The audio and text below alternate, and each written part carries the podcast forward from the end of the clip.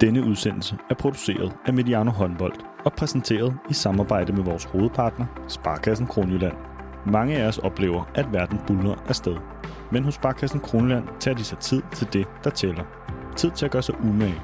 Det forsøger vi også på Mediano Håndbold. Sammen med Sparkassen Kronjylland tror vi på, at tiden vi investerer gør forskellen. Rigtig god fornøjelse.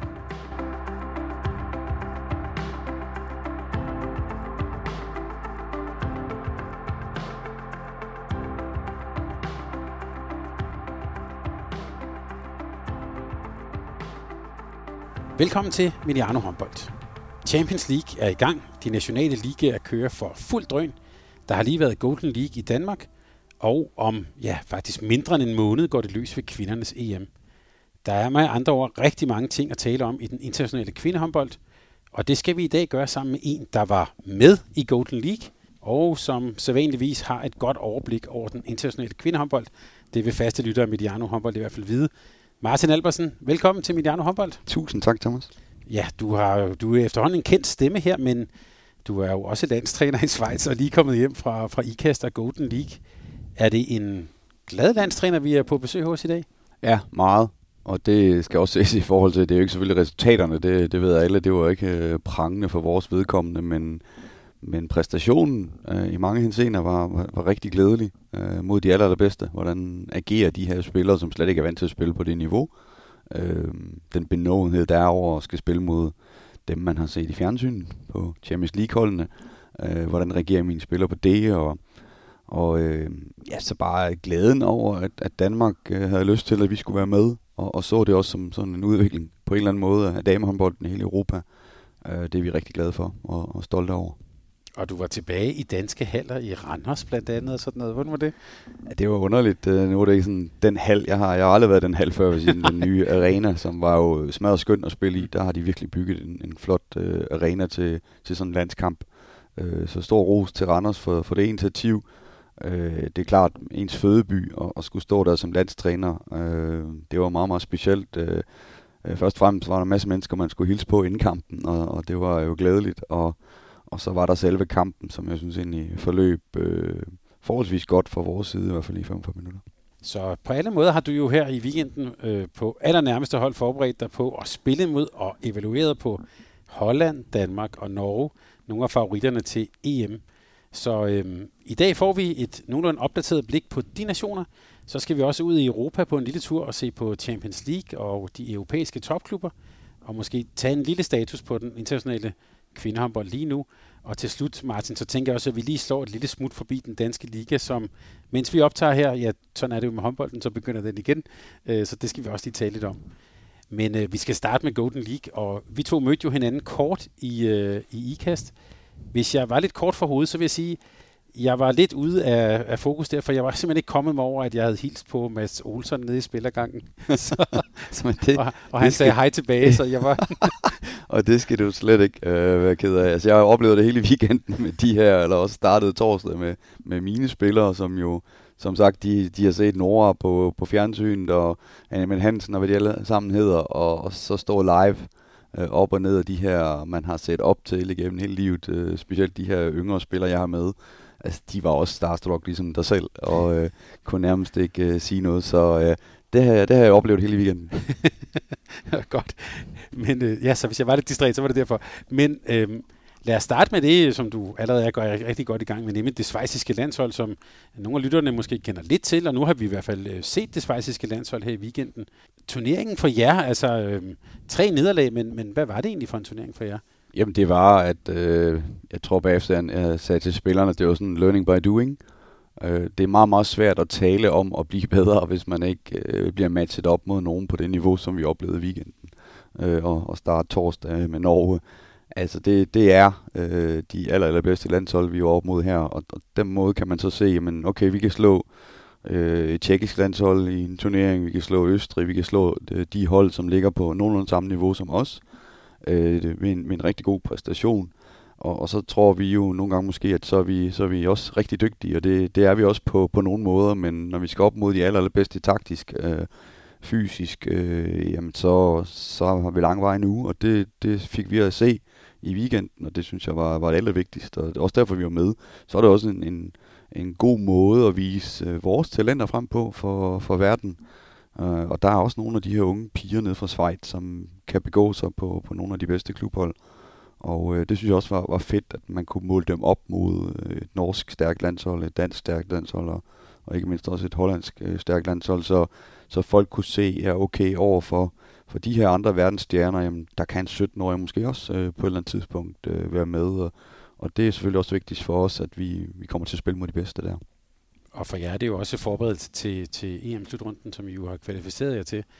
Der er I i pulje med, ja, med Norge, øh, og, og Ungarn og, og, og, og Kroatien. Hvad tænker du om, om det efter sådan en Golden League-turnering her? Jeg er meget glad for, at vi var med i Golden League. Øh, for så havde det blevet meget, meget svært i, i kampen mod Norge, øh, fordi man jo som sagt ikke rigtig har spillet mod øh, så stærke hold. Øh, og så tror jeg også, at, at det der er i det, det er, at vi, vi har en følelse af, at vi faktisk er kommet måske tættere på et ungarsk og et kroatisk landshold. Det, at vi har spillet mod den her overmagt og fundet ud af, okay, hvor er vores øh, deficit i forhold til specielt forsvarsdelen, og, og hvordan har vi så kunne magte at, at komme op på de her 25 mål i, i nogle af kampene, som er meget stærke mod så stærke nationer. Øh, hvad skal der til der? Og så få sat de ting sammen, og så kan det godt være, at vi kan drille nogle af de der nationer, men så klart Norge, altså. Øh, det er altså ikke lige en nation, man driller så, så meget. Altså, de, det så vi også her i Golden League. Det, det er stadigvæk øh, dem, vi skal regne med, med helt, helt frem. Og når man, lad os bare sige, den, jeres, jeres kamp mod, ja, mod Norge, Danmark, Holland, det er jo store nationer. Øhm, hvad er det så, man som træner kigger efter? Altså, det giver jo ikke så meget mening at stå og kigge op på tavlen hele tiden. Så hvad er det for nogle ting, man kigger efter og evaluerer på? Jamen, vi, ja, det er lidt spændende, ikke? fordi vi, vi prøver at gå nye veje med en nation, som er, er langt bagefter de andre. Øh, og det kan lyde mystisk, men det er jo den eneste måde, vi har en mulighed for ligesom at kunne have vores, øh, kan man sige, vej til at, at komme tættere på, på de bedste nationer. Det er at, at træne på den måde, det er meget intuitionsspil. Det vil sige, at, at de enkelte spillere, selvom de måske på et teknisk niveau øh, ikke er helt øh, som de danske eller de norske øh, eller de hollandske, men, men det er tæt på, vil sige, på det tekstniveau. Det fysiske skal de lære noget omkring, og så skal vi have sat det sammen til, at man, man så taktisk kan bruge den her øh, intuitionsfornemmelse øh, for spillet øh, inden for nogle rammer, som vi har arbejdet med i, i nogen, nogen år efterhånden, der kommer til at arbejde med, øh, i hvert fald lang tid jeg er der. Øh, med det her landshold, som, som vi kan have vores berettelse til at, at kunne overraske med det spil, som vi nu engang har. Øh, det er jo det, der er det svære på et landshold, det er, at du er så få dage samlet. Så du skal holde en, en tendens til, hvordan vil du indøve tingene. Øh, det kan du gøre på et akademi, som vi har, hvor vi som med de unge spillere har muligheden for at indøve det, køre det ind omkring U-landsholdene, og så øh, på A-landshold, der kan man øh, tage spillerne med, der er lidt yngre, så, så man har noget af, af spilrytmerne fra de, fra de yngre øh, landshold og fra akademiet. Men, men i store hele, der handler det om, at, at du skal udvikle på nogle spillere, som som udgangspunkt er dårligere stillet end de danske, men med en ny øh, måde at spille på, øh, endnu mere øh, intuitionsspil, end vi har øh, set øh, fra de her etablerede nationer, fordi de er så dygtige til det, de kan. Men, men skal vi lave en kopi af det, jamen så har vi jo ingen berettelse overhovedet, for så vil vi altid være alle de her mål øh, dårligere. Sådan et Golden League-format med trænerøjne, altså tre kampe på fire dage. I havde også lidt træning selvfølgelig, og sådan. Hvad kan man nå på sådan nogle dage? Altså det, det virker ud fra set, det er jo intensivt, det er mange kampe. Hvad når man, når vi er klogere på, på sådan et kort format? Øh, Kollektivmæssigt handler det for os meget om at, og, og den her troen på tingene omkring det, vi arbejder med. Det kan også laves mod de aller, allerbedste, at, at de får det at se, og vi evaluerer på det, for at se lidt video af det. Og, øh, og så individuelt, at man, man prøver at bringe dem ud på, på det her øh, åbne hav, hvor de ikke selv tror, de kan, kan bunde over hovedet, og, og så stadigvæk øh, får de nogle succesoplevelser, og så vokser de med den opgave. Det, det synes jeg er det mest spændende, at, at man kan, specielt de unge af dem, at man kan få dem tvunget ud til at, at lave nogle, nogle, nogle sindssyge øh, øh high performance, hvor at, at, øh, at de også gør sig interessante for omverdenen.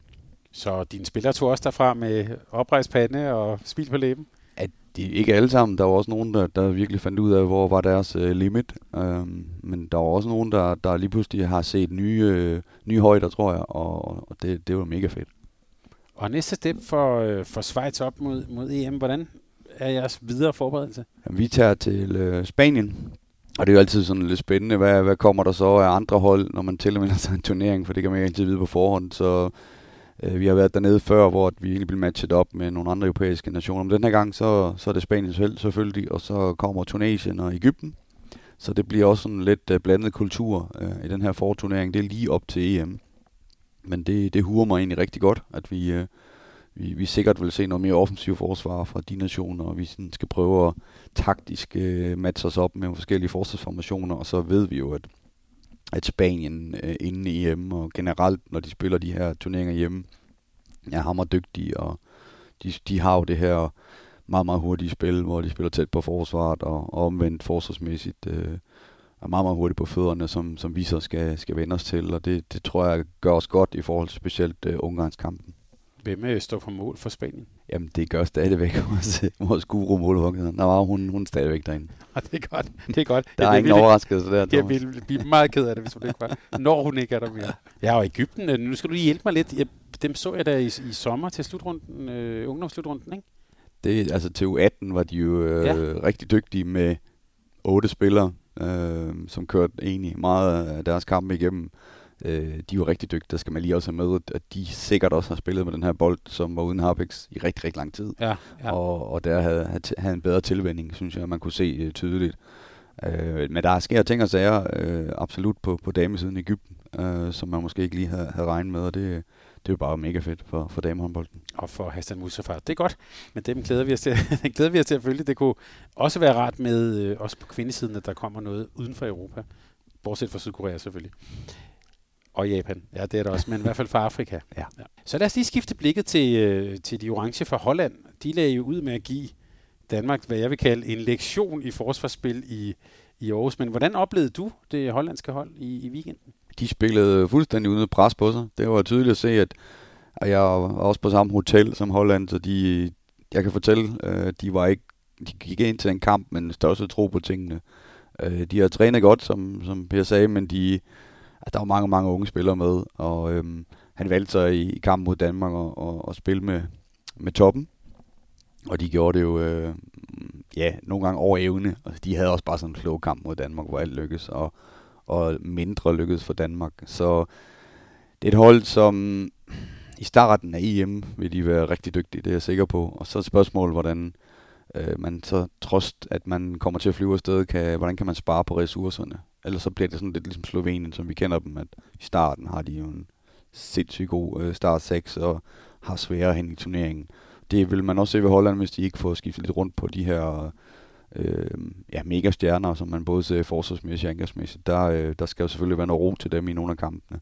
Og det, det bliver spændende at se, om, om, om han har plads til det. For det er noget andet til en end spil Golden League, det er jo logisk. Fuldstændig uden nerver, øh, dækker ekstremt aggressivt op mod, mod Danmark og i hele turneringen. Det er det bedste forsvar, der er i Golden League, og det kan man jo komme langt med. Og de har også de bedste forsvarsspillere, specielt Kelly, som vi skal tale om, lidt. Hun er jo vanvittigt øh, dygtig øh, på allerhøjst niveau. Så de har noget at bygge øh, på der, og så så vi også, at øh, målvogterposition, der, der lider de ikke helt vildt under at Tess øh, i gravitetspause. Der, der er godt nok øh, øh, nogle andre unge keeper der, som, som tager over, og specielt mod Danmark øh, øh, har en total high performance. Så Holland, de, øh, jeg tror, at bookmakerne er de rimelig højt, øh, når vi snakker EM. Mm. Og øh, deres egen tro var ikke, inden vi gik til Golden lige helt vildt høj, men nu tror jeg, de, de igen har, har luret, at de kan være med på, på toppen, fordi de har den her gode start 6, og så har de lidt unge, der kan komme ind og ud. Men et måske smalt hold, der kan være skrøbeligt i en lang turnering, og EM er jo en hård turnering, mange tætte kampe.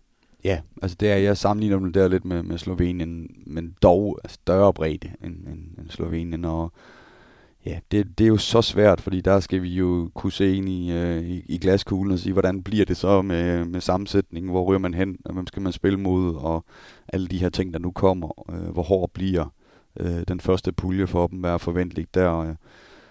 De kan være heldige, at de kan spare lidt på kræfterne, og så, så kan de godt blive rigtig, rigtig irriterende at skal løbe ind i os øh, senere i turneringen, fordi at, øh, de har også en, en styrmand der, der er øh, totalt tof på at vinde håndboldkampe. Det er, det er vinde for hver en pris, og, og det har han vist, øh, Per vist med, med rigtig, rigtig mange hold. han er jo i sig selv bare sjov at sidde og kigge på under sådan en kamp. Kelly Dolfer nævnte du. Ja. Altså virkede jo i, i det, vi så, altså nærmest jo suveræn i sine forsvarsaktioner.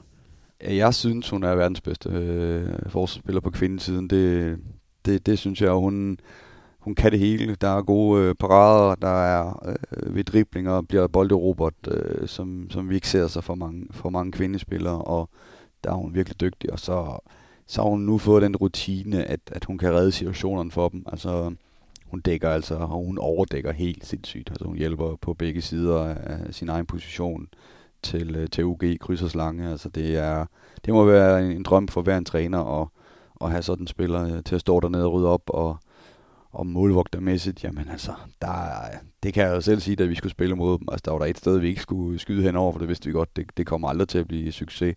Så det, at du går ind til en kamp og ved, at den her øh, zone her, er det hammer svært at, at få de der normale skud, det, det oplevede Anne Hansen og kompagni også jo.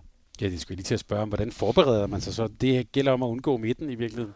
Ja, og hvis man så skal skyde i den zone, så skal du i hvert fald have noget hjælp fra en stregspiller, der, der, kan, der kan forstyrre øh, paradespil, og kan forstyrre øh, bevægelserne for den her meget, meget dygtige forsvarsspiller. Det kan man jo også spille på, for de ved jo også, at, at øh, det er måske ikke der, at alle øh, søger hen. Øh, det vidste Kelle jo også efter 10 minutter, der var, da hun har lukket ned for Danmark, at nu blev det andre zoner, sådan, så begyndte hun også at overdække helt vildt til siderne for at hjælpe. Altså vi så flere situationer, hvor Strej står fri, og alligevel når hun ind og enten styrer øh, albuen, sådan at man ikke kan gribe bolden, eller, eller selv får fat i bolden. Og sådan. Altså rasende dygtige øh, forsvarsspillere, og man skal, man skal virkelig taktisk der arbejde angrebsmæssigt, hvis man vil, øh, hvis man vil have skud afsted i den zone, hvor hun er. Øh, dog, stående skud, synes jeg, var det eneste, som vi fandt ud af i hvert fald, at, at der kunne man godt, øh, hvis man har lidt øh, skudfinder på, kunne man godt øh, placere hendes øh, rækkevidde. Ja, for det starter også med, at øh, Burgård hamper den ind i armene på hende et par gange i, ja. i, i den første. Sådan. Og, og Burgård kender hende jo godt, men, men det er også igen, hvordan kommer man ind i flow sådan en, en kamp. Så dygtig. Hvordan så du så øh, den gode Estefana Polman? Det var jo Jesper og Estevana mødte hinanden der i den, i ja. den første, men I mødte hende også. Hvordan, altså over, over, over de her kampe, hun har jo ikke så mange meget håndbold i kroppen endnu, øh, øh, og, og, så meget spiller hun jo trods alt heller ikke for Nykøbing endnu. Hvordan så du hende sådan, ja, hendes form, og, og, og hvordan, hvordan hun spillede? Jamen, hun har haft rigtig, rigtig meget glæde af den her turnering. Hun starter mod Danmark sådan en forholdsvis nervøs. Hun kommer jo ind på en, der kommer en udvisning på, øh, på en hollandsk spiller og, og, og kommer ind før tiden, kan man sige. Så, så hun kommer lidt uforberedt ind, og det var også lidt svært for hende i starten, men øh, i løbet af turneringen, og så, og så slutligt mod, mod, mod os, hvor at, at hun er den der spilstrateg, som, som de også skal bruge jo i Holland, øh, der får hun virkelig vist øh, sit overblik, og, og specielt med Marlenstein får rigtig mange afslutninger på grund af, at, at øh, uh, Polman har godt øje for hende, og så videre, så der bliver spillet bredt i banen, og, og stregspillet var jo på et helt andet niveau til slut, end det var mod Danmark.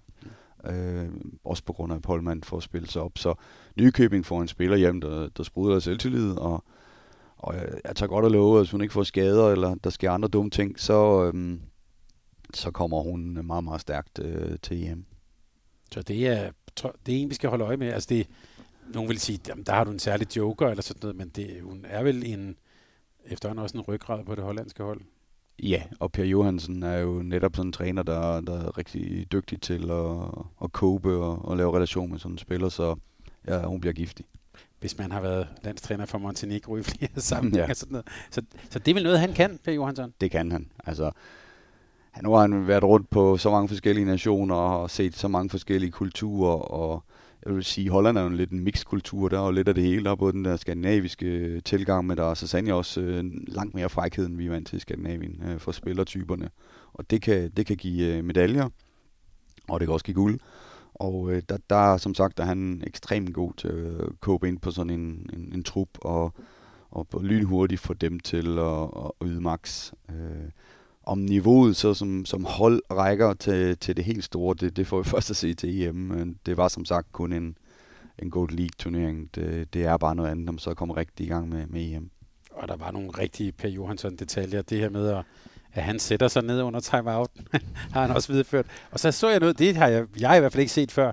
Under nationalsangen, så gik han og de andre ind på banen øh, og, og sang med synes jeg var bare var meget godt tænkt. Jeg tror også, det er noget, man gør med bryde øh, mønstrene Ja. øh, for de her nationer. Altså, han er meget kulturbevidst, det er jeg sikker på. Og så, øh, han trykker der, hvor man kan trykke. Han, han vil vinde for hver en pris. Man så det også. Vi har de her ukrainske dommer mod Danmark, som på alle ledere måder har, har, har de har dømt lidt i Polen. Og øh, kommer så til Danmark, og de skal til EM. Og han lægger max tryk på de der to øh, sølle piger der, der øh, Altså, jeg, jeg, jeg, sjældent, jeg har set landstræner få lov at lægge så meget tryk på, men det gør han. Og han, han gør det til UG. Han får også øh, flere kendelser på det.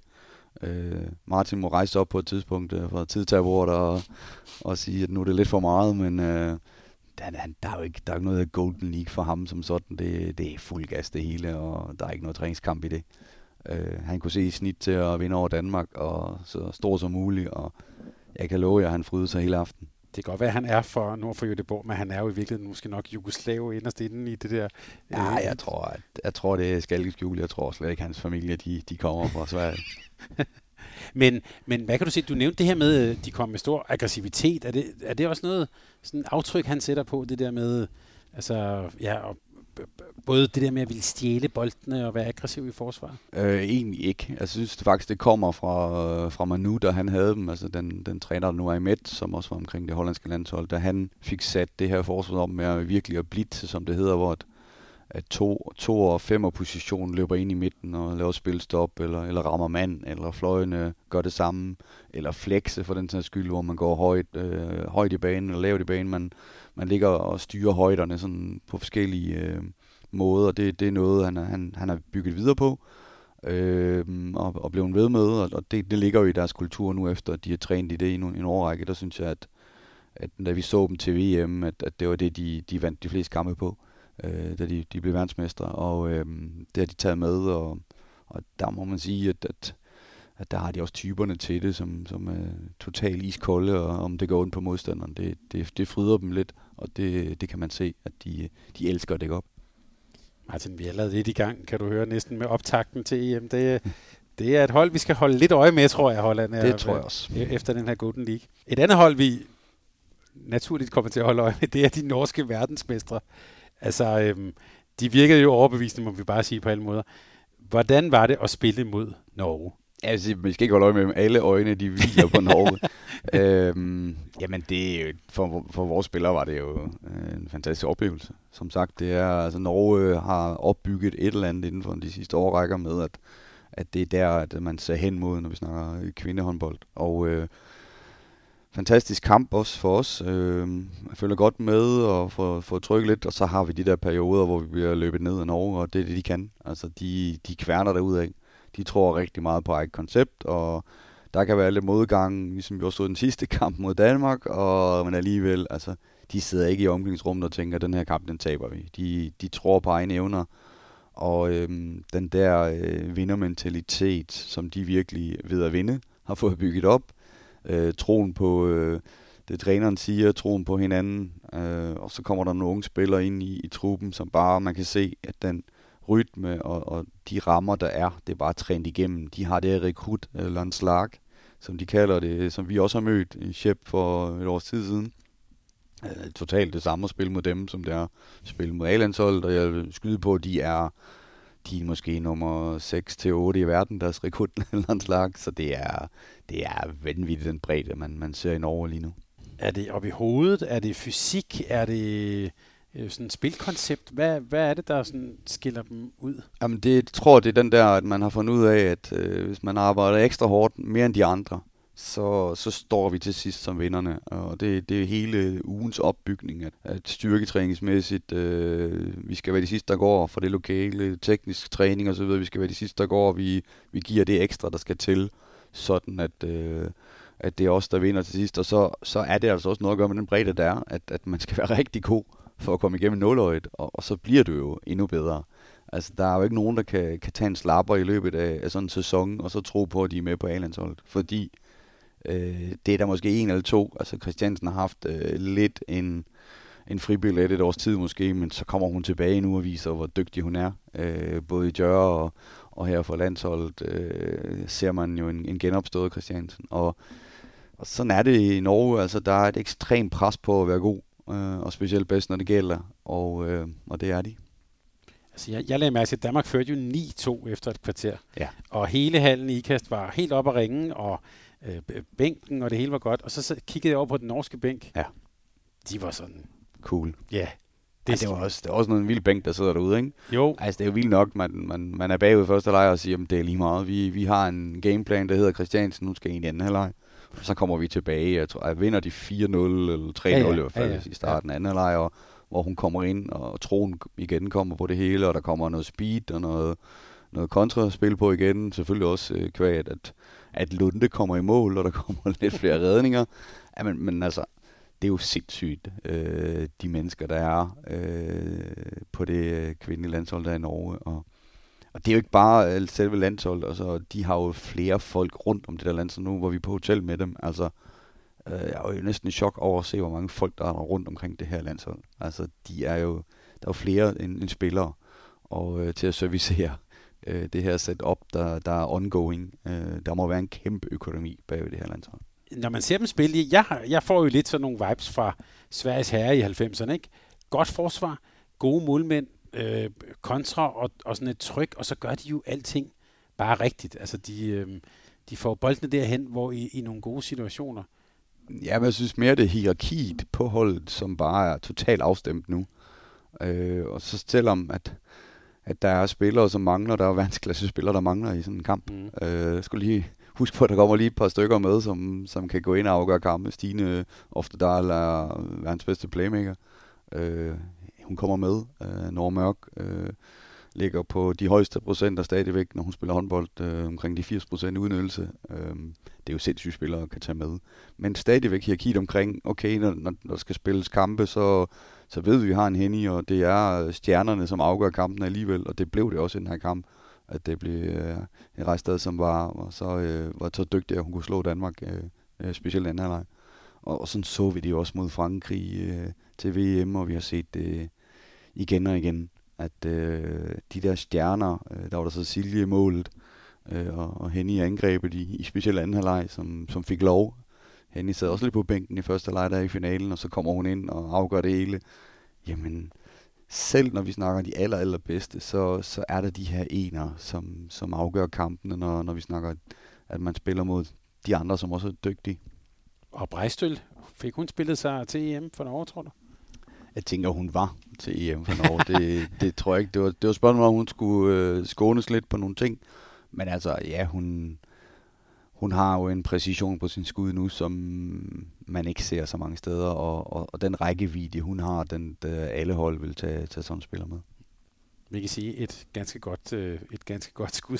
Det, det, og præcision, Thomas. Altså, det, er jo, det er jo imponerende, hvor der hvor præcis sådan en bold kan sidde øh, lige, lige i krogen hele tiden. Ja, fordi jeg lagde mærke til, at der var, det var ikke sådan, at Sandra Toft ikke sådan, havde færden af den, men den sidder jo... Du har ingen chance. Nej, For også nej. fordi den kommer sådan et højt leje, at den går ned over centret. Det vil sige, at hun skal både springe og bevæge sig. Men så når hun den ikke, og det, det er meget, meget svært. Så, men jeg tænker, som dig som træner, var det sjovt at spille med dem? Altså en oplevelse at opleve dem Jamen, tæt på? Mega, og vi var også stolte over, at, at, at, at de skulle også have de allerbedste ind mod os, for at uh, de, de trak for os. Vi var med til en, en, en 7-7, og så øh, kom Rejstad og, og Nora og så videre ind, og også ligesom mod Danmark skulle, skulle ind og brillere, og det gjorde de også. Øh, der må jeg sige, der stod nogle af vores spillere og, og så på, fordi det går bare stærkt. Og det er vi ikke vant til, og det øh, selv Danmark også øh, kan også blive lidt overrasket over, hvor hurtigt øh, håndboldlinjen kan gå, kunne jeg se i, øh, om søndagen. Altså, når, når der virkelig laver lavet noget temposkifte der, så, og man ved godt, hvad der kommer. Vi havde jo ligesom Danmark også analyseret de her kryds, der kommer ind i midtzonen, og, og derfra bredt. Men det går bare så stærkt, og de har øh, efterhånden også en, en, en form for intuition. Ikke så meget, som, som man ser på herresiden, men, men de kan også godt bryde ud af tingene. Øh, og også, når man ser, når Nora er med, altså hun har jo efterhånden lige så mange afslutninger over på, på venstre siden, selvom hun er højre bak, øh, både i kontraspil, hvor hun løber ind i den side, eller, eller på de her krydsspil og så videre, øh, har rigtig mange gennembrud også over i den anden side, og det er jo faktisk svært for forsvaret, når de, de er vant til, at der kommer en højre hånd ind, og så er det en venstre hånd, og alle de der små ting, og de, de er ved at få bygget ind, men jeg vil også sige, at du har forholdsvis ret i forhold til sammenligningen med, med, med det svenske hold, der i storhedstiden, hvor det var så inde i øh, tingene, at at øh, de små overraskelser var, var kæmpe store, fordi man faktisk ikke regnede med, at der kom over, fordi de var så øh, dygtige på de ting, de kunne. Så jo, der, der er sammenligneligheder i forhold til den tid, som en træner har, med et landshold, som, som vi har set i Norge, og vi så det dengang i, i Sverige. Og man begynder også at se der, hvor det, hvor det lykkes, at, at den kontinuitet, den har virkelig en effekt. Din gode ven, Thordy Heigerson, hvordan gik det med at spille 7 mod 6 mod ham? Det gik faktisk i perioder rigtig godt, men han er, han har også ved at vende sig til det selvfølgelig. Det, jeg mødte ham øh, sidst, øh, der, øh, der var han jo sur over det, vi gjorde det.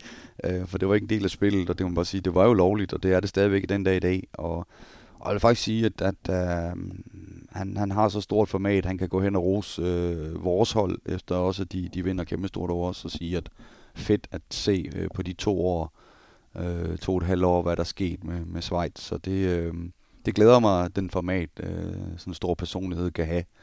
Øh, en mand, der nærmest vinder alt, hvad han stiller op i. Det er det gamle Pippi-citat. Hvis man er meget stærk, skal man også være meget sød. Ja. Så det er hatten af for det. Det er han. Så var der også et hold, øh, hjemmeholdet, nemlig Danmark, som du også spillede imod. Og jeg tænker, det kunne være egentlig ret sjovt at spørge dig som træner, når man skal spille mod Danmark, hvad er det så, man forbereder sig på? Ja, det er jo selvfølgelig kontraspillet, øh, som vi også bommede på. Altså, de vinder kontradelen 19-0.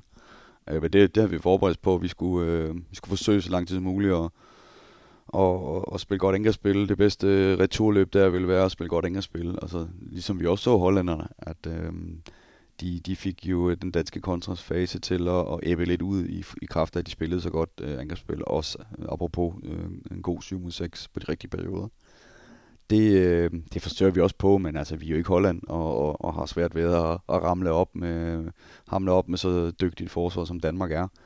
Øh, der er også nogle spillere i Danmark, man kan isolere. Øh, mere end der er på det norske landshold, vil jeg sige. Øh, der er nogen, som er lidt langsomme på fødderne i det danske forsvar, end der er for Norge og for Holland. Og, og det er det, Danmark øh, hele tiden skal kompensere lidt for, i forhold til at holde sig samlet. Øh, det har vi succes med, da vi kan spille lidt hurtigere angrebsspil i, i første halvleg. Øh, vi scorer totalt 16 mål i første halvleg, og vi kan øh, få spillerne i danske midterforsvar lidt længere fra hinanden. Øh, det var også det, vi gerne ville. Øh, og så øh, Øh, tror man i Danmark rigtig meget på målvogterne, når vi snakker fløjskud. Øh, man pakker rigtig meget ind over midten, og, og vi fik så held til ligesom at lave et par mål der fra fløjen i første halvleg. Øh, også i anden halvleg, men, men det er helt sikkert været deres strategi, at det må de tage med. Øh, de her gode øh, fløjspillere, vi har, at de laver de mål, de gør. Øh, jeg er ikke sikker på, når vi snakker Norge, og vi snakker de øh, Sverige, som kommer, som gerne vil duellere med Danmark, og ja, Holland, som også er dygtige fløje, i hvert fald på landshold, der præsterer de på højst niveau. Øh, Bo var jo også en fantastisk turnering. Jamen der kan man sige, at hmm, der, der kan godt blive problematisk at være så kompakte, som Danmark var. Øh, fordi vi i Danmark har ekstrem brug for det her gode forsvar, og, og så kan vi løbe kontra. Og der kan vi ikke stå og vente på altid, at modstanderen laver fejl. Jeg tror, vi, vi, vi skal være lidt mere bevægelige, og, øhm, og det kommer vi også til at se til EM. Altså, vi kan ikke have det gamle forsvar, for der mangler altså bare en verdensklasse forsvarsspiller derinde. Øh, og vi kan ikke begynde og hele tiden skal snakke om, at øh, om måske kommer Havsted med, måske ikke, og så videre. Vi er nødt til at finde noget, som holder mod de bedste, og, og jeg synes, de er godt på vej øh, mod Norge. Øh, jeg synes også, vi får, får set øh, øh, lidt mere højt, end vi har set i de andre kampe, og lidt mere bevægelse, og, og det er den vej, det skal gå. Altså de der store, store piger fra Danmark, de er nødt til at bevæge sig noget mere, og så, så bliver det sværere for modstanderne. Ja, fordi savnet af Line Havsted bliver der jo talt rigtig, rigtig meget om. Hvordan så du det savn, hvis der var et, eller Altså, hvordan, hvordan er det, man ser det, når Danmark øh, spiller forsvar? Altså, hun er jo specielt, hvis der er nogen, øh, hun er jo den, den dygtigste af dem, der var til at kunne gå frem i banen og bolderober og, og lægge tryk på modstanderne. Altså, hun, hun, hun er jo, apropos Kelly, som vi snakkede om før, altså, en af de allerbedste til at bolderober, men også parademæssigt. Og, altså, er der, er der en, der kan presse Kelly i at være verdens bedste forsvarsspiller, så er det, så er det Havsted. Men Line mangler nu, og sådan er det, og det kan vi ikke, øh, det kan vi ikke bruge for meget tid på. Vi er nødt til at sige, hvad har vi så? Og vi kan ikke gøre det samme. Og, og så vil jeg også sige, det er troen på tingene også. Altså, det er jo ikke sådan, at, at paraderne bliver lagt helt vildt anderledes, eller, eller hvad ved jeg, men, men målvogtermæssigt, der bliver det sådan lidt issue, synes jeg. Altså vores målvogter har ikke øh, en fantastisk øh, uge i Golden League. Og det, det handler blandt andet om, at fløjene får skudt lidt hul på dem i forskellige nationer. Og øhm, både Holland og, og vi gør det. Og, og så handler det om, at, at troen på tingene er lidt anderledes, synes jeg, end, end, end det har været før. Altså, vi har jo verdens bedste målvogter, Duro. Mm. Altså jeg kan ikke se nogen nation med, med så dygtige målvogter. Også om vi tager Norge og Lunde og Silje med, så synes jeg, at Danmark øh, samlet set øh, øh, har bare en duo der, som er sindssygt dygtig. Men de var emotionelt ikke så øh, meget øh, på tæerne, som vi ser, når de kommer til hjem. Og det mangler. Altså, de er meget afhængige af deres, deres pondus og der, deres udstråling og deres ageren og deres øh, aggressivitet. Ja, vi så nærmest ikke Sandra, der går ind og giver kritik til forsvaret. Eller, altså, hun holder ikke forsvaret på tæerne i den, i den kamp, jeg ser, øh, eller så, så set med hende, øh, som vi vil se til et VM eller et EM. Og det er der, hvor de bliver rigtig dygtige, når det er det emotionelle, de kommer til at have en effekt på forsvaret og at, at forsvarsspillerne føler sig forpligtet til at gøre deres ypperste, sådan at målvogterne har en endnu større chance for at tage boldene. Det kommer vi først til at se, øh, fordi vi har to meget emotionelle øh, målvogter, specielt Sandra. Sandra er meget bedre, når det, der er noget på spil. Så du tænker, altså forsvarsspil er jo rigtig meget relationer. Øh, ja. Og det er jo sådan set både mellem os, der står ved siden af hinanden, men også ind til den, der står bagved, ind, ind, ind til målmanden, ind til målvogteren. Så, så jeg hører dig næsten sige, at det der spændingsniveau og relation, altså det, det, det var der ikke rigtigt i den her turnering. Nej, hvis jeg lavede så, så øh, kampen der mod Holland live ind i hallen, hvor at der mange gange forsvaret også vender sig rundt, skal jeg gå lidt længere frem, eller fordi normalt så har du den her bold, øh, skal jeg gå længere frem, eller nej nej, fordi at, at øh, der var slet ikke den der, mm. som vi har set, når der Sandra er, er, er bedst, hvor hun dirigerer med sit forsvar, og og det er også det, for, for eksempel Christine Jørgensen bliver langt bedre, når hun øh, bliver, bliver hakket lidt til for målvogterne omvendt, når der er meget mere på spil. Altså hun, hun er også en, der per intuition kan spille langt bedre. Så, så hvis man øh, får spændingsniveauet højere op, så, så bliver Danmark langt bedre. Og øh, Danmark var jo også en nation, der spillede 7 mod 6. Man kan sige relativt nyt, noget sådan, de, de, har, de har taget ind. Hvordan så du det danske 7 mod 6 spil? Jamen jeg synes, at, øh, at vi har jo spillerne til det jeg synes, at øh, det gik lidt for langsomt i forhold til, hvordan vi har set øh, blandt andet når Ika spiller det. Øh, øh, hvor, hvor hun jo har den samme funktion som playmaker og, og gør det resten af dygtigt af, af en af verdens bedste, og vi så det også til VM. Så men hun, jeg synes, hun var... Øh, Pedersen der var lidt, øh, var lidt langsommere og lidt også opfattelsesmæssigt, end vi har set det før. Øh, så det, det afhænger jo af, at du har, har brain der. Når det er lagt ind på den måde, som vi gør det i Danmark, så skal du virkelig have en dygtig playmaker. Men der er jo altså, på verdensscenen, og vi skal lige om lidt tale om Champions League, der er jo relativt få kvindehold, der virkelig har taget det her sådan til sig. Ja, og det er ikke mærkeligt, altså fordi at øh, det burde jo være endnu nemmere øh, på kvindesiden, kvæg, muskelmasse og, og, og det rum, der er omkring den enkelte spiller, er, er større på damesiden. Så, så det, det har også undret meget, at det, og så kan man sige, så er det noget måske, det, er det sværere for kvinderne på grund af det taktiske, eller jeg tror, det er mere det, det, det, det er troen på tingene omkring, at det der med, at øh, hvis vi ikke får succes på den her, så, øh, så ligger det pres på os selv. Øh, målet er frit og alle de der ting, som, som på, på damesiden, kvindesiden godt kan være lidt sværere. Øh, umiddelbart. Ellers kan jeg ikke give dig nogen forklaring, fordi øh, vi ser jo det jo med nogle hold, det lykkes igen og igen. Øh, og det til trods, så kan Danmark så gå til Golden League, og så lykkes det ikke altid lige så godt. Men hvis vi ser frem mod EM, der er jo ikke mange dage at træne og lave alle de der relationer, som man kan på et klubhold. Kan det blive sådan en ekstra ting, som Danmark øh, måske kan afgøre nogle kampe med i tæt EM? Ja, specielt mod Norge. Ja. Altså, jeg, jeg stadigvæk, selvom at de er blevet bedre til det Norge og dække op mod det. Og, altså, vi så også i, i søndagens kamp, da Danmark byder ind med det mod slut, øh, de vinder alle angrebene. Der har de så problem med, at at komme ordentligt hjem, og Henning Reister kan løbe lidt til midten, lave et, øh, et livet kast fra midten af, øh, hurtigt opgekast og sådan nogle ting. Og hun kan også, fordi der er uro i returløbet på grund af det 7-6, kan, kan hun få bedre arbejdsvilkår, men jeg synes Danmark der har vist, at de scorede på hver angreb. Så, så der var den rytme, der skulle tælle, så skal de andre rytmer, som er udskiftningerne og alle de der timings-ting, flaske ind, men det er en måde at slå over på. Spændende. Det, øh, det kan vi jo se frem til. Der ligger formentlig et med opgør i mellemrunden mellem de to nationer igen. Det bliver, det bliver spændende. Det er jo nok ikke hvis, men når vi spiller det ud mod Norge. Det bliver, det ja. bliver spændende at følge. Så Martin, lige sådan en konklusion her, øh, og vi kommer til at følge op på det, når vi kender truppen og skal lave optakt og sådan noget, men sådan lige en hurtig mavefornemmelse. Hvor står Danmark her foran før EM? Ja, jeg er helt sikker på, at de og Norge øh, står samme sted, som, som vi har forecastet for et stykke tid siden, at, at det er dem, der er med øh, til slut, sammen med Frankrig og Sverige byder sig meget, meget godt til øh, øh slut øh, VM, øh, og også helt sikkert øh, i de her træningskampe, vi har set fra dem, de er også øh, rigtig dygtige, så der er mange skandinaviske hold lige nu, som, som byder sig rigtig til til medaljerne, og så, så Frankrig, som er synes jeg, er den største udfordrer til, til de tre nationer. Øh, og så vil der altid være overraskelser. Det så vi til EM i Danmark med Kroatien.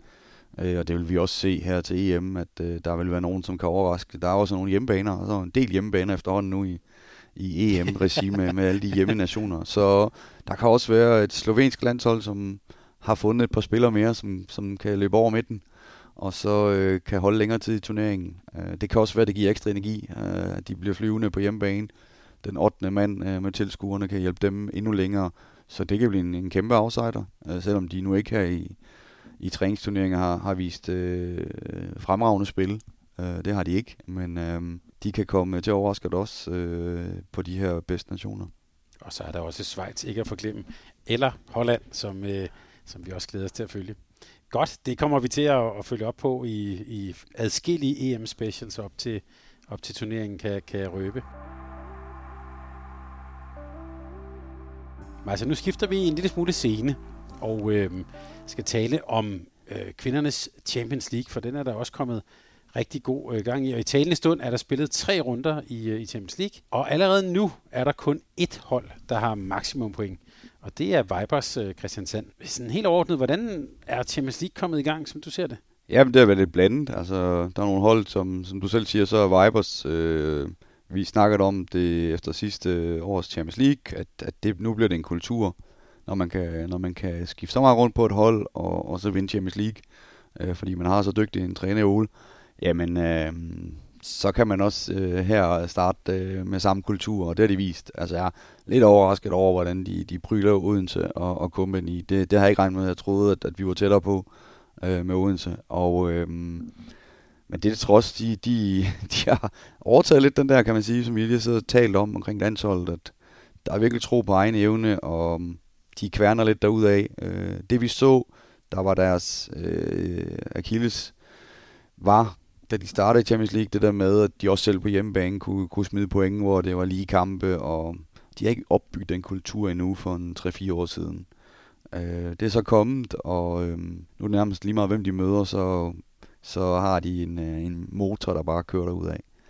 Øh, så hjælper det også altid, at man har en, en lunde i mål. Altså det kan, det tror jeg de fleste øh, kan, kan sige, at, at, at havde man ind i mål, så, så lå der også nogle point der i, i vente. Så øhm, de, de er meget godt besat og har igen været dygtige til at hente øh, de rigtige spillere ind. Jeg talte med Christine Andersen før kampen i IKAST. Hun er jo i DHF nu, øh, og hun sagde, hun er jo næsten lige så gammel som Lunde.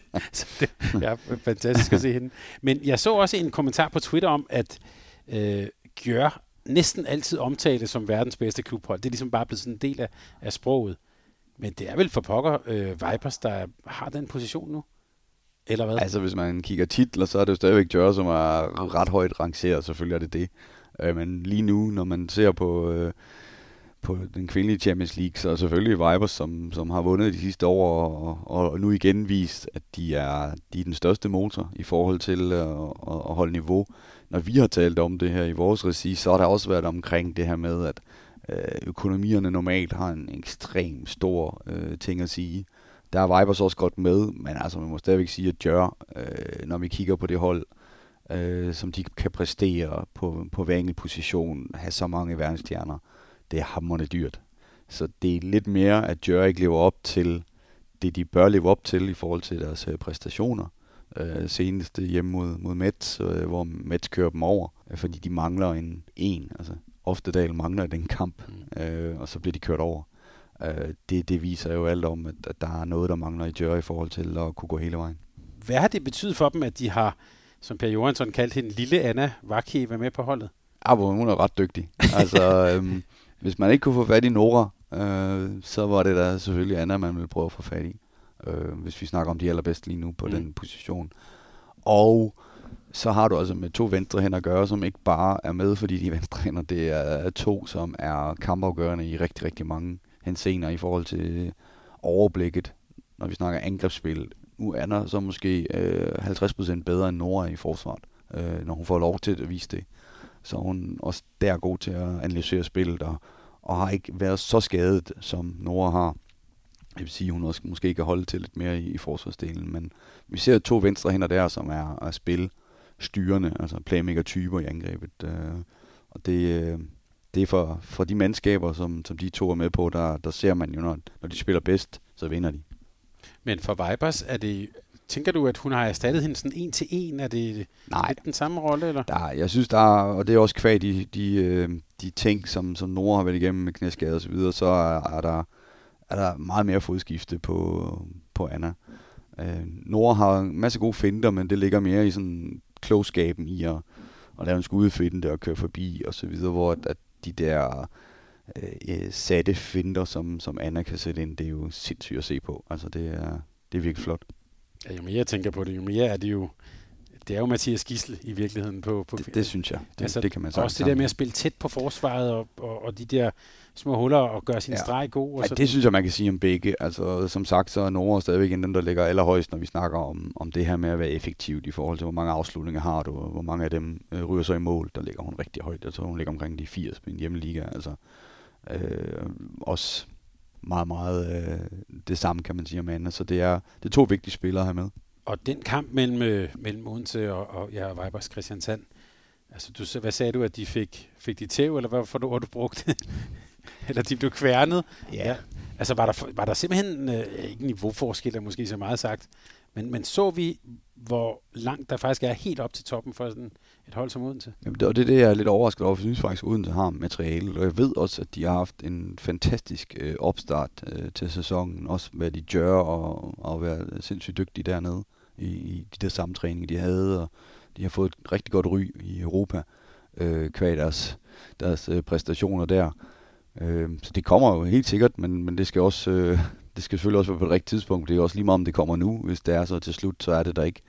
Øh, jeg synes, der, øh, der var et stykke fra, fra Odenses øh, præstation op til, til Vibers præstation, og det, det var jeg overrasket over. For, som sagt, øh, hvis man sådan sammenligner holdene, så synes jeg, at Odense burde være tættere på. Det er også lidt af, har det vist sig lidt af en djævlepulje, de fordi øh, de, de gamle hold, Bittigheim er jo tre kampe, fem point. Altså, de ser stærke ud. Ja, altså jeg synes, det, øh, som har været temaet i, i klubben igennem rigtig mange år, det der med at være effektiv og kynisk. Og, og der har man virkelig fået nogle spillere også derind. Øh, det lyder meget tysk. Det, det er lidt tysk, kan man sige, men, men det, det er resten effektivt. Øh, de ligger allerhøjst, når man ser på mange angreb, der har været, afslutninger og hvor mange mål de har fået sat ind. Der ligger de allerøverst. Og, og det er derfor, de er med. Øh, den kynisme der, den, den er vigtig. Og så har man fået en, en Kelly Dolfer, som sagt, øh, ind på holdet, som passer lige nøjagtigt til den type spil. Hun er ekstremt kynisk i sit forsvarsspil. Øh, og, og mange andre dygtige. Vi så dem også i Final Four her i, i Viborg, hvor at, at øh, hvor, hvor svært øh, de danske hold, når, når de spiller sig ud, øh, Bidikam, hvor, hvor, hvor svært de danske hold de ligesom havde øh, ved det her forsvar, som Bidikam kunne præstere. Og masser af dygtige spillere, som, som byder sig til, specielt forsvarsmæssigt, synes jeg, at, øh, at det er der, man ser det. Og så er det måske et af de hold, der spiller allermest øh, kontraspil altså, og hurtigst, øh, når vi ser på Champions League-holden lige nu. Lukrerer på et godt forsvar, øh, et par gode målvogter, øh, og så, så bliver der virkelig øh, kørt kontra på, som ikke er så tysk. Indvarsler Bidegheim, det er måske lidt stort at sige, men det her forsvarsspil, øh, de, også med, med blitz fra 2 og 5 ja. og sådan noget, altså er det det er jo ikke fordi, det er nyt nyt, men det er vel øh, øh, på, på topniveau, er de dem, der er længst fremme med den her type forsvarsspil? Ja, ja Champions League-holdene lige ja. nu er det, ja. Og, og de gør mest ondt. Altså man, man slår sig mest øh, på det hold øh, lige nu. Det, er jo, det er jo vanvittigt. Jeg tror, de smager. Det er 20 mål, de vinder med over øh, FTC. Altså det, det, det har jeg godt nok ikke regnet med, da, da sæsonen skulle i gang, at de øh, kunne smadre dem på den måde. Jeg ved, FTC har faktisk øh, sådan rent historisk haft meget store problemer med Bidikheim. Øh, I den sæson, hvor Bidikheim havde eller mest problemer i Champions League, der, der vinder man med 11 eller sådan noget over i, øh, øh, i Budapest. Så det er et hold på vej. Øh, der er ikke så mange tyskere, der får lov at præstere på det hold. Det er øh, masser af udlændinge, der, der gør det rigtig godt. Vi kan også sige, at når man lige kigger over hen over stillingerne, som jeg gør her, eneste hold, der er indtil videre er over 100 mål, det kan selvfølgelig også have lidt at gøre med modstanden. 114 har de faktisk scoret. Det er der ikke nogen, der er i nærheden af. Så øh, et hold, der scorer mange mål og ikke lukker særlig mange ind. Øh, det bliver spændende at følge dem, om det kan være sådan en, en form for outsider i, i det her spil. Så kan vi bare sige, Odense, en hård pulje og, og, og, og havnet i, de kommer der til at, om man så må sige, til at, til at kæmpe for det. Øh, så lad os lige kigge lidt på den anden pulje. Det er gruppe B, det er den, hvor Esbjerg er med i. De har haft deres første opgør mod, øh, mod Djør. Der er ingen hold, der har maksimum point her. Øh, lad os lige starte med Gjør her. Hvordan vurderer du dem? Det er en mastodont øh, økonomisk, øh, også i den her pulje. Altså det, det bør ikke kunne lade sig gøre, at Mets tager til Djør, og Djør mangler øh, en ofte så kan de ikke spille angrebsspil øh, ordentligt, og, og taber det jo reelt set i, i, i løbet af meget kort tid, så har man ikke en følelse af, at det her det bliver en, en Djør sejr. Øh, det, det er sjældent, at man har oplevet det på den måde, og så der er, der er forholdsvis problemer, synes jeg, i Djør med at etablere den gamle vinderkultur efter sidste års Champions League nederlag. Øh, finalemæssigt der, der øh, det, det har været noget, de ikke har rigtig kunne komme over øh, endnu. Så synes jeg, at det er flot, at, at Mets øh, kan gå ind og byde sig så meget til. Mm. Øh, jeg synes, det er flot, at at vi ser Esbjerg, som spiller langt bedre, øh, når vi snakker Champions League end hjemlig liga. Øh, og så må man, man, man spare spillerne lidt til det, og, og fornuftigt. Øh, man ligger, man ligger lun i svingen, der har fået en god start på Champions League, og det er en fornøjelse at se øh, Rapid, som bygget lidt omkring også noget af det samme. Øh, ikke meget, du har set den, Thomas, men det er også øh, forsvarsmæssigt øh, på, på et højere niveau, end vi har nogensinde set for de her øh, romanske mandskaber, og det er kvæg den gamle, gamle eller den tidligere, øh, så gammel eller han heller ikke, men tidligere spanske landstræner, som, som har overtaget der, og også har jo noget spansk islet til, en masse bevægelse. Øh, spændende at følge dem også, øh, når vi skal se dem øh, duellere senere hen i turneringen, om de kan lægge lag på, på det spil. Øh, angrebsmæssigt øh, har de faktisk også overrasket der, i forhold til, at det var forsvarsdelen, som jeg så dem. De virkelig kunne duellere mod de andre mandskaber, men de angrebsmæssigt har de faktisk øh, øh, lige nu er dem, der, der er næst øh, bedst scorende i, en, i en pulje med Jør, som partout laver rigtig mange mål. Øh, men så øh, har problemer med at, at toppe mod, mod de bedste. Rapid på græs, må jeg tilstå, dem har jeg kun set i nogle af de her øh, sådan highlights, der kommer ud. Så, ja. øh, så når man kigger dem, hvad, hvad, hvad kunne være et godt bud? Hvad skal vi se efter øh, forsvarsdelen? Øh, ja, og, og, og spændende altså tiltag. Der, der er masser af også lidt, øh, lidt flere, når jeg ser kampene, der er to og to aftaler, så man ikke ser så meget på de andre, men lidt mere rene spil, man ser på de andre mandskaber, hvor at, specielt når ofte der ligger med for Jør, så, så er der ikke så meget, hvor man sådan kan, kan forvente det uventede. Øh, det kan man for, for Rapid, og det synes jeg også, man kan for Esbjerg. Altså, det, det er jo derfor, Esbjerg øh, stadigvæk kandiderer til at, at, at komme i en Champions League Final Four, fordi de har de individualister, der når slagene skal slås, øh, er det bare et spørgsmål om, er det, er det Nora eller Henny, som, som skal have bolden, og det kan være svært for modstanderne. Du skal lige sige lidt om øh, det her med, at Esbjerg øh, til synligheden performer bedre i Champions League end i ligaen. Og det er jo måske lige før, vi så skal sige det med omvendt foretegn med Odense, men lad os bare lige blive ved Esbjerg. Ja. Er, er, er det, altså, øh, det gjorde de sådan set nærmest også sidste år, kunne man vel egentlig godt sige det kan også være ganske naturligt, når man, når man får de her naturligt, når man får de her spillere til fra udlandet, der kommer på grund af Champions League. Selvfølgelig gør de det. Det er også dejligt at spille i en liga, hvor man bliver udfordret hver, hver uge øh, på forskellige hold, men den danske struktur er sådan, at til sidst så bliver det hele afgjort. Så man kan godt øh, sove sig lidt rundt i det, og så slå til til sidst. Øh, så kan det blive ganske naturligt, at man tilegner sig, at, at når man så spiller de her Champions League, så er man øh, lidt mere tændt. Og så er det også, at de, bliver, de får mere snor, altså snor på den måde, at de får mere spilletid, øh, de her profiler, når vi har snakket Champions League, fordi man bygger det op til det i klubben. Øh, og så er der en ting, som har overrasket mig lidt, fordi jeg altid hørt og set Nora som en, som altid er på. Øh, og der, der synes jeg i starten, den danske liga, det ved jeg godt, at vi kan ikke blive ved med at tale om den her Ajax-kamp, men det er trods alt også der, øh, hun ligger ud med en 4-5 øh, tekniske fejl, umotiveret. Øh, så det har også noget med det at gøre. Altså motivationen i øh, at spille mod de lavere rangerende hold, der er, er åbenbart ikke øh, så høj, som når de øh, skal spille Champions League eller er lidt presset, for vi så dem så også i Viborg, der hvor de stepper op, fordi at, at der er lidt øh, kniv på struben, og nu skal de have pointene også, selvom de ikke øh, spiller godt, så må de kæmpe sig til det. Jeg synes, de har spillet rigtig dygtigt øh, i Champions League. Godt, de bliver, de bliver spændende at følge, og vi kan også sige, øh, uden til lidt spørgsmålstegn ved dem i Champions League, øh, men man kan sige, at det er stadig early days, så der er masser af kampe. Øh, ja, og så vil jeg også sige, at, de begge puljerne, og så vil jeg faktisk sige, at pulje B er der, er der lidt mere walk-over-kampe mm. med, med Zagreb, og, og ikke at forklare øh, det tyrkiske mandskab, men øh, jeg synes, de har det lidt sværere, end, end vi ser i den anden pulje, hvor at, at dem, der ligger nederst lige nu, øh, Most, de får ikke mange point, det tror jeg ikke, altså, hvis de overhovedet får point. Øh, og så, så er der FTC, som jo normalvis kan snige sig lidt mere op, men de har også igen, de har så omvendt foretegn. Jeg synes, de spiller faktisk bedre, når de spiller i den ungarske liga øh, oftest, end når de spiller i, øh, øh, i udlandet. Specielt på hjemmebane øh, ser man det også i Champions League. De er langt bedre på hjemmebane normalvis, end de er på udebane. Og, og i den hjemmeliga, når vi ser dem der, så synes jeg også, de spiller på meget højt niveau. Øh, de har fået øh, to point indtil videre. De skal nok få flere point øh, skrabet sammen, og vi så dem jo også mod Odense på hjemmebane. Altså i, på egen hjemmebane, FTC, hvordan øh, Odense har svært mod dem.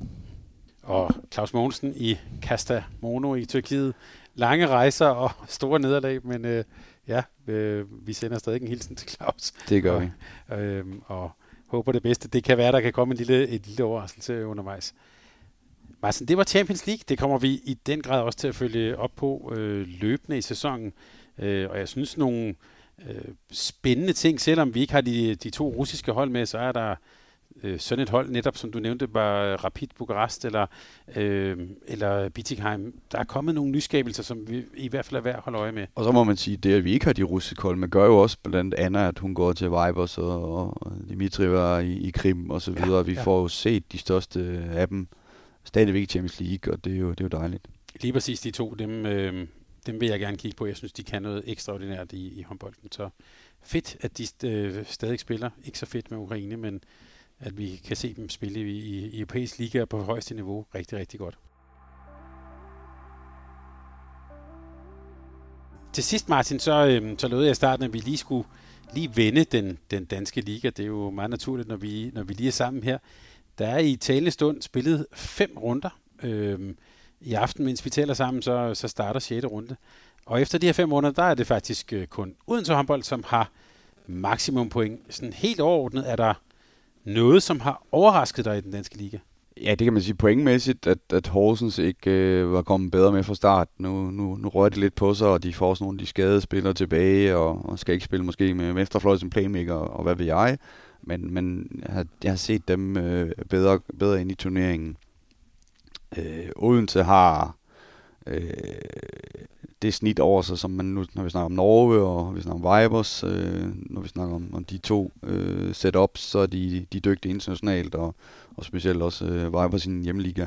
Det er Odense også øh, den stabilitet og tro på tingene, og, og en god motor i en hjemmeliga. Øh, dem ser vi jo stadigvæk helt fremme.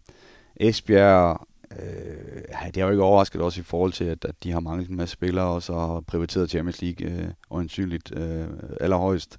De kommer også til nu og, og, og, og skrabe en masse point ind, og, og bliver, bliver dem, som, som skal igen få styr og få Odense væk fra tronen. Øh, og vi har jo alle sammen også øh, Esbjerg hold til at, at, at gå hele vejen, og, og hvor det egentlig er Odense, vi ser som, som outsider. Ikke? Øh, selvom Odense jo viser en hjemliga, at det er den bedste motor lige nu. Øh, så øh, vil jeg sige, IKAST øh, indimellem spiller noget håndbold, som kan være den største udfordrer til, til de to. Jeg synes, de, øh, de gør det rigtig flot, og øh, strukturen på holdet øh, udvikler sig hele tiden. Og øh, selvfølgelig kan der være noget forsvarsmæssigt der, som vi har talt om før, men så længe Ryde øh, står i mål, som hun har gjort i, i de sidste runder, så, så må IKAST tro på, at, at de kan øh, vinde over Odense og, og Esbjerg og derfor gør det jo turneringen endnu mere spændende. Nykøbing var vi lidt øh, nervøse for i, i nogle sammenhænge om, hvordan om det skulle blive helt øh, Polmania. Øh, men det, det, det lader til, at de, øh, de har fået det godt samlet dernede, og, og i hvert fald på hjemmebane, der, der, der er det svært for, for modstanderne, det er jo tydeligt at se. Så øh, de er stadigvæk også øh, helt med, så, så de store overraskelser, Thomas, det, det ved jeg ikke. Det, det bliver spændende, om, om Skanderborg kan, kan få etableret noget, der kan skrabe point sammen. Øh, nu så vi Ringkøbing lykkedes, øh, som vi også er skudt til at kunne få det lidt sværere i sæson 2. Nu får de øh, lidt point på kontoen, øh, og så, så mener jeg stadigvæk, at, at Sønderjyske har et rigtig, rigtig dygtigt mandskab. Øh, men de får ikke pointene, og det kan blive det helt store issue for dem, nu når det begynder at blive kampe, de skal vinde for at kunne være med. Øh, de første kampe var lidt øh, frie i forhold til, at det var måske bedre modstandere end dem selv. Nu skal de til at vinde. Øh, kan de klare den, eller så rykker de ned. Og øh, der er mange spændende momenter, øh, som i de kommende uger her inden EM, kan, kan måske blive afgørende for, øh, hvordan det ser ud til, til slut. Et meget spændende midtfelt. Det er jo et sjovt med Sønderjyske på kvindesiden og hos Midtjylland på herresiden. To oprykkere, der bare ligger ud med et meget hårdt startprogram. Ja. Så, så, så, øh, så alle kan sige, jamen det er ikke nogen, vi skal have point i, men alligevel så er man fem kampe 0 point, eller seks kampe 0 point. Der er et eller andet mentalt stadigvæk, man skal ud og arbejde med, selvom man oprykker. Er trænerarbejde, som er ekstremt vigtigt der nu. Øh, for spillere materialet er der, og så er der selvfølgelig spillerarbejde, øh, men, men begge dele, at, at slå til, når det virkelig er vigtigst, øh, det er svært. Det er jo det, Randers øh, fik gjort i sidste sæson, da det så ellers sværest ud. Der fik de skrabt pointene sammen. Øhm, og det kan man sige, at øh, der har de en, en stor, stor erfaring. Og, og der er det altid spændende for de her oprykkerhold, om, om de klarer den eller ikke klarer den. Men vi kan måske allerede til os at sige nu, at det, vi lidt forudsagde for ikke særlig længe siden, omkring den der 8. og 9. plads, altså der er allerede nu, ser det ud som om, der er sådan et felt af øh, 5-6 hold, som ligger der, om, om det så skal blive nummer 5 eller nummer 9, det bliver, øh, håber jeg faktisk, at det bliver spændende lige til, ind, ind, ind til slut her. Og nogle hold, der også på dagen kan ligge os og, og slå hinanden. Ja, lige præcis. Øh, vi har jo nu læst om den her sådan, øh, ja, han har sagt, forfærdelige sag med Ajax's herre, og nu øh, hører vi så også, at Silkeborg Volio er ude i, hvad vi godt kunne kalde sådan en overlevelseskamp. Jeg vil så bare personligt sige, at i modsætning til Ajax, så spiller Silkeborg Vågen med rimelig åbne kort. Øhm, jeg har blandt andet læst nogle artikler i Midtjyllands Avis, den lokale avis om sagen. De er sådan meget åbne med, hvad det handler om, og har også brug for sådan øh, øh, øh, for hjælp. København håndbold kommer også ud med, han har sagt, det et, et, et, et venteligt underskud, øh, selvom der er forbedringer. Hvis man lige tager den absolutte top væk, er det også hårde tider for dansk kvindehåndbold? Nej, det synes jeg. Og også, hvis man ser på verdenssituationen, så går man ikke nemmere tider i møde de, de næste måneder. Der, øh, der er ikke sådan noget, der tyder på, at verdensøkonomien den, den, den ændrer sig til plussiden inden for en kort periode. Så det går altid ud over sporten. Øh, vi, vi er afhængige af, af sponsorerne. Ajax-damerne er forholdsvis øh, uafhængige af mændene, så det, det kommer ikke til at have noget at gøre med, med damesiden, hvad der foregår på siden i Ajax.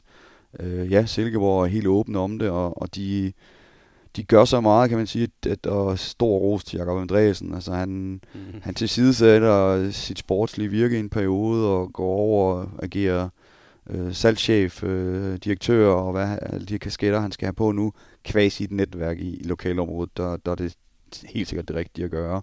Øh, ham, der har været med til at bygge klubben op, der går ud og nu og siger, at der er sket nogle ting, som gør, at, at vi står og mangler penge. Hjælp os. Øh, vi har vist vores berettelse sportsligt. Vi, øh, vi har gjort alt det rigtige, rigtige i mange år, og nu er der så sket et eller andet. Jeg, jeg, jeg har ikke indblik i, hvad der er sket, så man står og mangler alle de her penge. Jeg tror, det, det er over 5 millioner, jeg læste mig til. Øhm, jeg tror, det lykkes, øh, netop på grund af det netværk, øh, klubben har etableret i, i, i løbet. Og den goodwill, altså de har, de har gjort tingene rigtigt i en lang, lang tid. Øh, der kan også komme flere øh, i løbet af sæsonen, som, som har budgetteret med noget, og, og øh, står så, der er nogle sponsorer, der, der falder fra kvæg, hvordan ser det ud ved sponsorerne. Så mit råd er til, til alle damehåndklubberne, det er at få, få samlet pengene ind, øh, så, man, så man har dem i hånden, øh, og ikke kommer til i løbet af sæsonen og, og, og skal hente nogle penge ind, som, som vi nu ser i Silkeborg. Det er øh, alt andet lige det sværeste. Ja, vi har også set øh, jo Randers også i forskellige omgange været ude. At det, det, som bekymrede mig lidt, det var, at der i Silkeborg Vols historie, var der den pangdang til Ajax' øh, ikke sådan mismanagement, men, men det handlede jo også om efterslæb fra coronatiden, altså at man har fået udsat nogle, øh, altså man har haft momskreditter og sådan noget.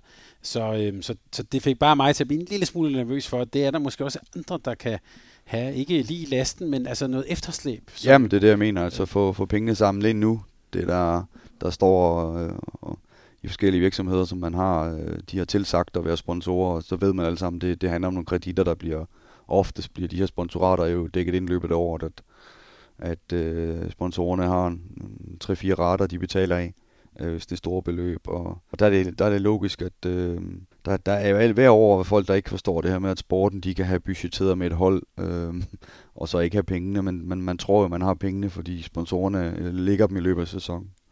Og det sker ikke altid. Og øh, der bliver man så fanget der og skal rundt med, med hatten i hånden og, og få, få pengene ind. Men altså, Silkeborg er også et område, hvor, hvor pengene er eksisterende. Der er, der, er, der er masser af økonomi, ligesom der er i Viborg, ligesom der er i Randers, når det er, at øh, det ser mest sortest ud. Man har lige bygget en ny arena i Randers. Selvfølgelig øh, vil man gøre alt for, at, at den ikke øh, skal stå der tom, og der er overhovedet ikke skal spille håndbold i den og andre ting. Så, så der, er, der er jo en sammenhæng i, i klubberne øh, mellem byernes øh, rigmænd og så videre til, at, at det, det skal kunne lykkes. Øh, og der er det nogle gange lidt svært i, for Ajax øh, herrer, eller for Københavns damer og så videre, i at få det her sponsor grundlag bygget op, og, og, og de her personlige relationer bygget op, det, det er meget, meget svært i storbyerne. Og, og det vil altid være sådan, der er så meget forskelligt kulturelt, man, man kan både gå til eller støtte i de her store byer i, i forhold til Silkeborg eller Skjern, som, som andre eksempler. Men vi kan godt sende, øh, høre dig sige, en hilsen afsted til Jakob Andreasen. Hatten af for, ja, for, det, for det, det er for hans det, barndomsklub. Både det, han har leveret indtil videre i de sæsoner, Jakob har været i klubben. Øh, også hæve penge hjem til klubben ved, at han har gjort det i rigtig mange år. Og, og så nu, øh, hvor det ser sortest ud at sige, men øh, det, det er et livsprojekt. Og hvis det er, det ikke går i app, så må vi, vil vi godt hjælpe dig med at finde øh, telefonnummeret til Anders Dam inde i Jyske Bank. Øh, jeg er sikker på, at han øh, gerne vil se det fortsætte med noget liga i, det er helt i, sikkert. I, i, i, i, i Silkeborg. Martin, tusind tak, fordi du var med her. Selv tak. Øh, vi kan jo bare sige, øh, der kommer til at være meget mere øh, håndbold og EM og landshold og så videre her i oktober og november måned. Du kommer til at være med os i, her på Mediano i optakten til EM. Men når slutrunden går i gang, så, øhm, så lader vi dig gå fri. Så, Tusind tak. Så synes vi, at du skal have lov at fokusere på det svejsiske hold, og du er også en del af slutrunden, så, så, så der skal du have lov at få fri. Og så tager vi simpelthen uh, Kasper Andersen, så tager han over her. Er vi, men er vi trygge ved det? Er du, Thomas? Ja, ja jeg er lidt... ja, men så er jeg også tryg. Altså, vi... han har trods alt uh, stor, stor erfaring i at sidde her uh, og skulle tale med dig, og, og lige så, så sidder du med en ekstrem viden og erfaring, og han er i rigtig, rigtig gode hænder, og en dygtig, dygtig knægt, så det skal han nok klare.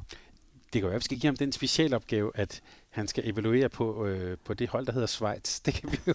Det, kan vi. det tror jeg ikke engang, du behøver at, at, at give ham som specialopgave. Det vil, den, vil, den vil han tryne med glæde. Og jeg giver ham den, jeg giver ham den, øh, den, øh, hvad hedder det, den opgave fem ting, som Martin kunne have gjort bedre. Det synes jeg. det, kun det fem. ja, kun fem. Den tager vi. Godt, det glæder vi os til, og sammen med Sparkassen Kronland, så glæder vi os i øvrigt til EM på genhør her på kanalen. Bare vent, der kommer meget mere optag til EM, og også meget mere om den internationale håndbold. Tak fordi du lyttede med. Tak fordi du lyttede til en podcast fra Mediano Håndbold. Hvis du kunne lide udsendelsen, så husk at abonnere på Mediano Håndbold, der hvor du hører din podcast. Så får du den seneste udsendelse serveret direkte til dig. Du må gerne fortælle dine venner om os, og husk at følge os på Facebook, Twitter og Instagram. Mediano håndbold kan lade sig gøre på grund af Sparkassen Kronjylland. De er med Mediano håndbold og det kvindelige danske landshold. Tak fordi du lyttede med.